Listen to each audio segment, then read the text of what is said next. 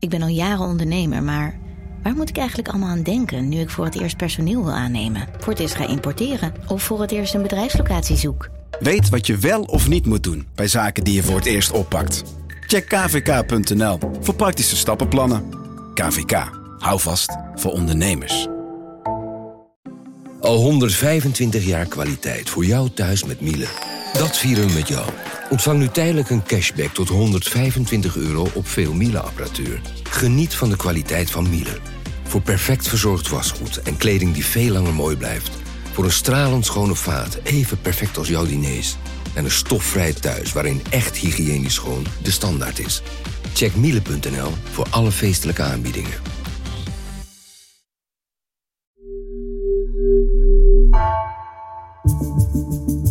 Vanaf de redactie van NRC het verhaal van onze tijd. Mijn naam is Thomas Ruip.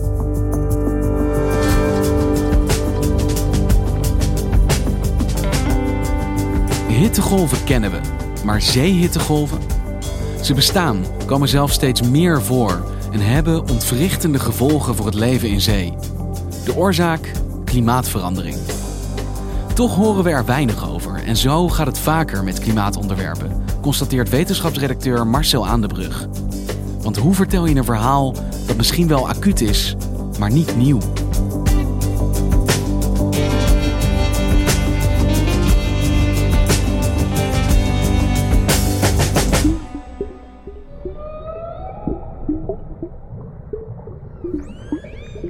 De bultrug, nou dat is echt een, een prachtige, majestueuze walvis. Eh, herkenbaar aan zijn bulten op zijn kop, maar ook aan zijn lange vinnen. En die, ja, die, het zijn prachtige dieren, grote dieren. Als je ze uit het water omhoog ziet komen met die enorme bek die dan zo'n grote hap water opslokt waar zijn voedsel in zit, wat dan uitgefilterd wordt. Ja, het is zo, zo indrukwekkend. Beetje de klassieke walvis ook wel, hè? Ja, ja, het is zeer indrukwekkend. Heel mooi om te zien. En deze prachtige beesten komen uh, in de oceanen over grote delen van de wereld voor. Ook in de grote oceaan. Vervelende is dat ze dan af en toe dicht bij de kust komen en daar verstrikt raken in vistuig. En de bevolking probeert natuurlijk om, om die bultruggen te redden uit die netten, maar, maar dat, dat lukt niet altijd. There is nothing over his back. Stop, stop, stop. Whoa, whoa, whoa, whoa, whoa. There's nothing over his back. Can you hook in?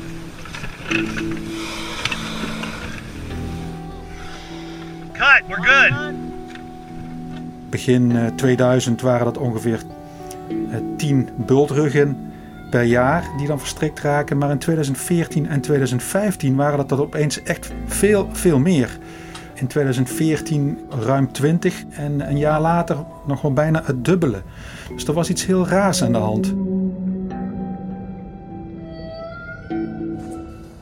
En hoe kwam het dat er opeens zoveel meer bultruggen in de netten terechtkwamen bij de kust van Californië? Ja, dat voert terug naar een verschijnsel wat eind 2013 uh, begint aan de kust van Alaska. Daar werd het water opeens een stuk warmer dan normaal. En die opwarming die breidde zich helemaal uit naar het zuiden, ver naar het zuiden, tot aan Californië. En dat was een enorm gebied waar het water opeens veel warmer was dan normaal. En dat fenomeen dat is de blob genoemd. De blob? De blob. Klinkt angstaanjagend. Klinkt als een science fiction wezen. If it had a mind, you could reason with it. Er is ook een science fiction film van gemaakt volgens mij. The blob. Terror has no shape. En als het geen science fiction wezen is, wat is de blob dan wel precies? Uh, dat is wat we noemen een marine heatwave. En dat vertalen we als een zeehittegolf. Dus zoals je hittegolven op land kunt hebben, komen die ook voor in de zeeën en oceanen. Well, it has been a summer of heat waves, and when you think of one, you might picture a blazing sun and dry yellow grass. But the severe heat is also being felt in the ocean. Earlier this month, scientists in San Diego recorded the highest all-time seawater temperatures ever. Maar in dit geval gaat het dus om een, een stuk van de grote oceaan aan de westkust van Alaska en Amerika, wat veel warmer was dan normaal gesproken zijn temperaturen tot 6 graden boven het gemiddelde gemeten. En dat zette echt een cascade aan veranderingen in gang, waar uiteindelijk ook de bultruggen uh, last van hadden. De bultruggen die eten dus normaal kril, maar als uh, er geen kril beschikbaar is, dan stapt hij ook makkelijk over op ander voedsel, bijvoorbeeld ansjovis. Maar die ansjovis die had ook last van die warmte en die probeerde ook koudere stukjes uh, op te zoeken. Wat de ansjovis, uh, de ansjovis heeft een bepaalde optimale temperatuur waar die graag in zwemt. En uh, dat, dat koude stukje was een hele smalle strook langs de kust. Dus die walvissen die gingen die ansjovis achterna en kwamen toen in, de kust, uh, in het kustgebied terecht. Um, die blob die had ook eerder een massale bloei van giftige algen uh, veroorzaakt, waar de kreeften en krabben aan de kust heel erg last van hadden. Dus de krabbenvisserij die was een tijd gesloten vanwege die giftige algenbloei. En die opende op een gegeven moment, waardoor de krabbenvissers heel veel netten zijn gaan uitzetten om het verlies weer goed te maken. En vervolgens kwamen die walvissen aan de kust om ansjovis te eten, maar raakten dus daar vervolgens verstrikt in de overvloed aan netten die waren uitgespannen door de krabbenvissers. Het is een soort, een soort domino-effect met aan het einde als laatste steentje die gigantische bultruggen die dus netten inzwemmen omdat ze niet meer aan voedsel komen. Ja, ja. En deze blob in California is ook weer voorbij gegaan. Die is ten einde gekomen. Dat heeft wel heel lang geduurd, want dit was dus echt de langstdurende zeehittegolf die we tot nu toe hebben gehad. Hij duurde tot eind 2015, begin 2016 in zijn algemeenheid. Maar er zijn ook sommige stukjes waar die nog veel langer, zelfs tot 2018, aanhield. Dus dat is echt bizar lang. Hoe verontrustend zijn dit soort zeehittegolven? Ja, de, de, de impact kan, kan heel groot zijn. E ecosystemen worden, worden in ieder geval tijdelijk op zijn kop gezet. Soms zijn die effecten houden, houden ook heel lang aan. Je hebt de verbleking van koraal, bijvoorbeeld in de Great Barrier Reef in Australië. Dat is een bekend voorbeeld. When water is too warm, corals will expel algae that causes them to bleach. In February, the reef recorded its highest sea surface temperature since records began in 1900. While bleaching isn't always fatal, scientists say in severe events like this, many corals don't survive. En op dit moment op de wereldkaart zijn er, is er nu sprake van een zeehittegolf ergens? Uh, er is een tracker op een, op een website marineheatwaves.org. Kun je op een tracker zoeken naar actuele zeehittegolven. En nu is er bijvoorbeeld eentje boven Siberië.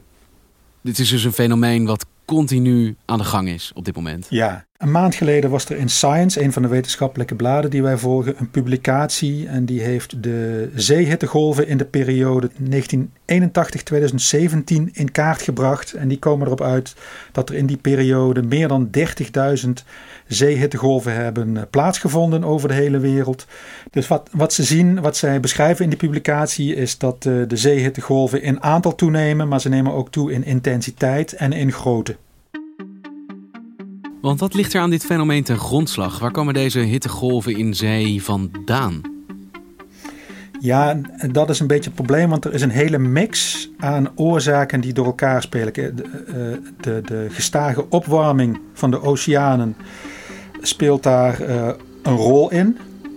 Maar je hebt hele grote oceaanstromen die eens in de zoveel jaren uh, afwisselen in fasen. Het kan te maken hebben met het smelten van het zeeijs in het Arktisch gebied. Het kan te maken hebben met windpatronen heel hoog in de atmosfeer, de straalstroom bijvoorbeeld. Uh, dus er is een grote variatie aan oorzaken.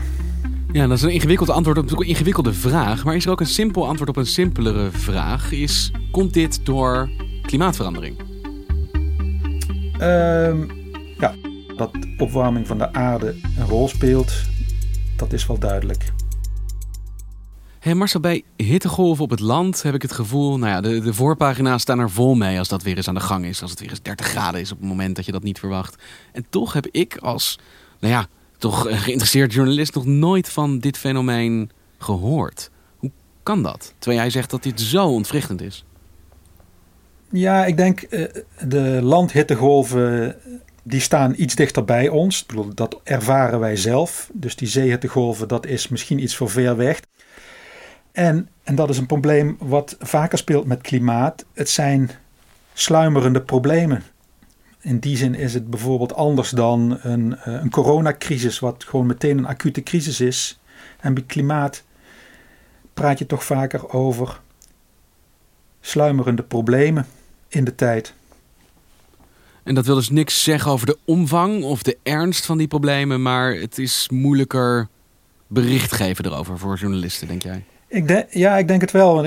Als ik, eh, als ik even mag vertellen, eh, jullie hebben mij vaker benaderd. Ik, ik schrijf veel over klimaat. En jullie hebben mij vaker benaderd over een onderwerp van, oh, dat is interessant. Misschien kunnen we daar een vandaag podcast uh, aan besteden. En dan gaan, we, gaan we praten over hoe zit het in elkaar. En uiteindelijk heb ik het nu drie of vier keer gehad dat dan toch op de lange baan wordt geschoven, omdat het niet actueel genoeg is.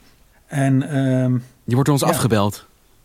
Nou ja, ik bedoel, het gaat in goed, in goed overleg, maar uiteindelijk besluiten jullie dan toch dat het niet actueel genoeg is. Ja, want het idee is dan, we moeten dan een verhaal van de dag vertellen. En wat jij dus eigenlijk krijgt is interesse van ons. En wij willen wel luisteren en interessant. Maar dan vragen we eigenlijk waarom vandaag? En daar is dan nooit een antwoord op. En dan denken we, ach, we kunnen het net zo goed laten zitten. Ja, ja. Nou ja, ik, ik vraag me dat natuurlijk als klimaatredacteur ook af. Ik worstel daar ook mee. Hoe vertel je een, een goed verhaal over klimaatverandering?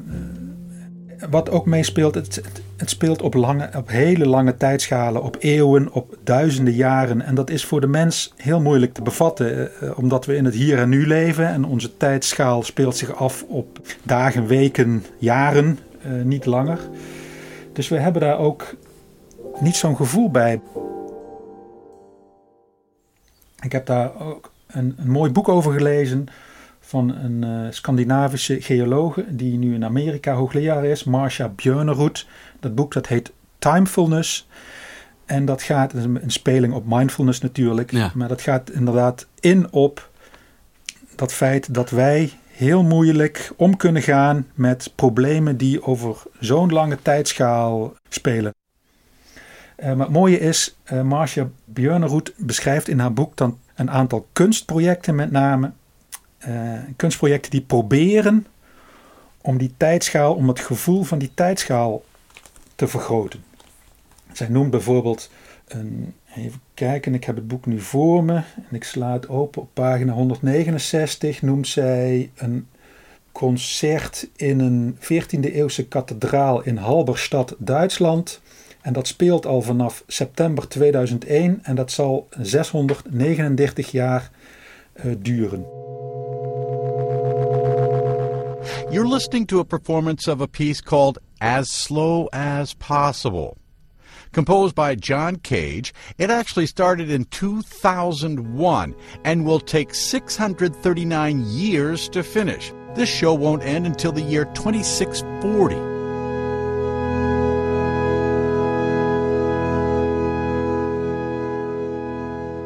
Het zijn bijna ook enorm omslachtige omwegen om maar die boodschap over te kunnen brengen. Om mensen er maar eigenlijk maar van te laten doordringen dat dit nu is en wel iets is waar je het hoofd over moet breken elke dag.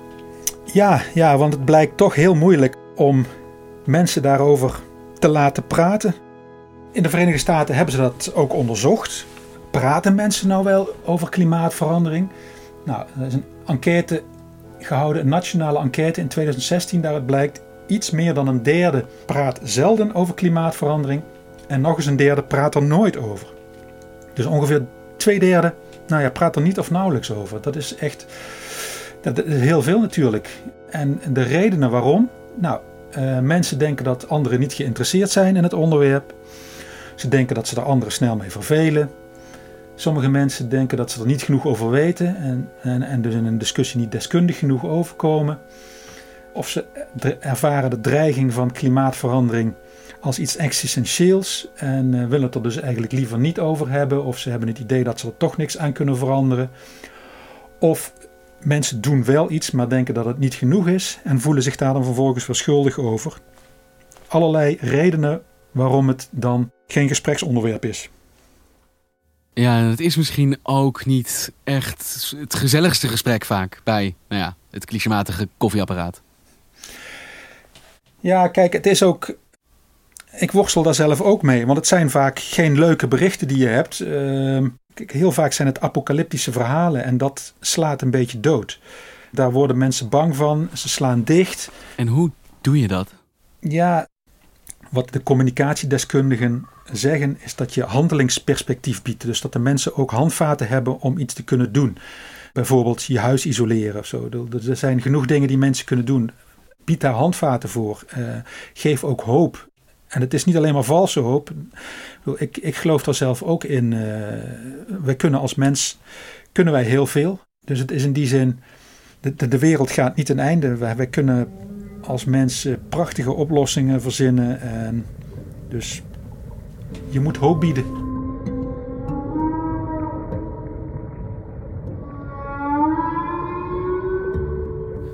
En als je dus hoort dat er ja, 50 walvissen uh, gestrand zijn in Californië, dat je niet alleen denkt: dit is vreselijk, maar vooral ook: oké, dit gebeurt, dus wat moeten we hier dan nu aan doen? Vorig jaar heeft zich daar ook weer eh, op die plek wel, wel een veel kleinere hittegolf voorgedaan, maar het was wel weer een hittegolf mooie is dat de mens leert van de dingen die hij heeft doorgemaakt.